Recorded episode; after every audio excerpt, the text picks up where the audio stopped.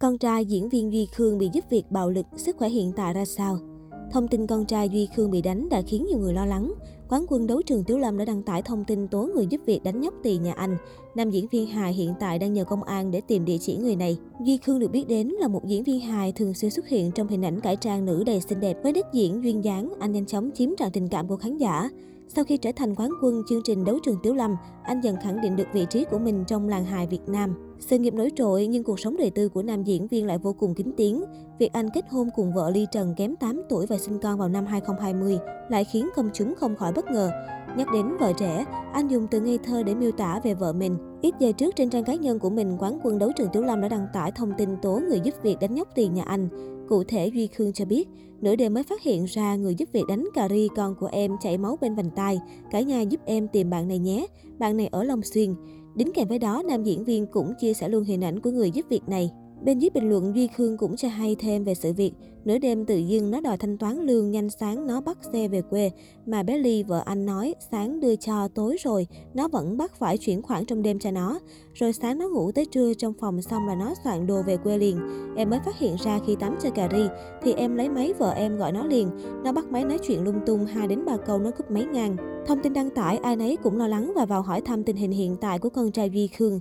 Theo đó, anh cho biết, ngoài bị chảy máu vành tai thì con anh còn có vết bầm trên chân và trán. Nhìn thấy con như vậy, Duy Khương không khỏi đau lòng và xót xa. Duy Khương chia sẻ rằng, tới ngủ con anh cứ giật mình và khóc lớn. Nó nói ba ẩm ri đi ba, ri sợ. Duy Khương tiết lộ về tình trạng hiện tại của bé Cà Ri. Được biết đến với những vai diễn giả gái hài hước, Duy Khương nhanh chóng trở thành diễn viên tiềm năng của làng hài Việt. Anh từng ghi dấu khi tham gia đấu trường Tiếu Lâm, được Trấn Thành dẫn dắt và trở thành quán quân của cuộc thi. Đáng chú ý, Việt Nam diễn viên bất ngờ lên xe với bà xã kém 8 tuổi vào năm ngoái khiến dư luận quan tâm. Trong một buổi chia sẻ mới đây tiết lộ về cơ duyên gặp gỡ bà xã Ly Trần, Duy Khương bộc bạch rằng mình đã phải lòng vợ ngay từ ánh nhìn đầu tiên. Anh kể tôi là bạn thân 8 năm của anh hai của Ly. Chúng tôi là bạn thân thời đại học trong trường điện ảnh. Trong một lần đi sinh nhật của bạn thì tôi gặp Ly. Sau đó chúng tôi có kết bạn và hẹn đi chơi chung và dần nảy sinh tình cảm. Đặc biệt, nam diễn viên cho biết tính cách của cả hai hoàn toàn trái ngược nhau. Chắc chắn tôi không phải gu của bé Ly. Một người xinh đẹp bên ngoài như vậy thì sẽ thích một người đàn ông nam tính lịch lãm phong độ. Còn gu của tôi lại là những người lớn tuổi hơn mình, chững chạc và tính cách lạnh lùng hơn chút.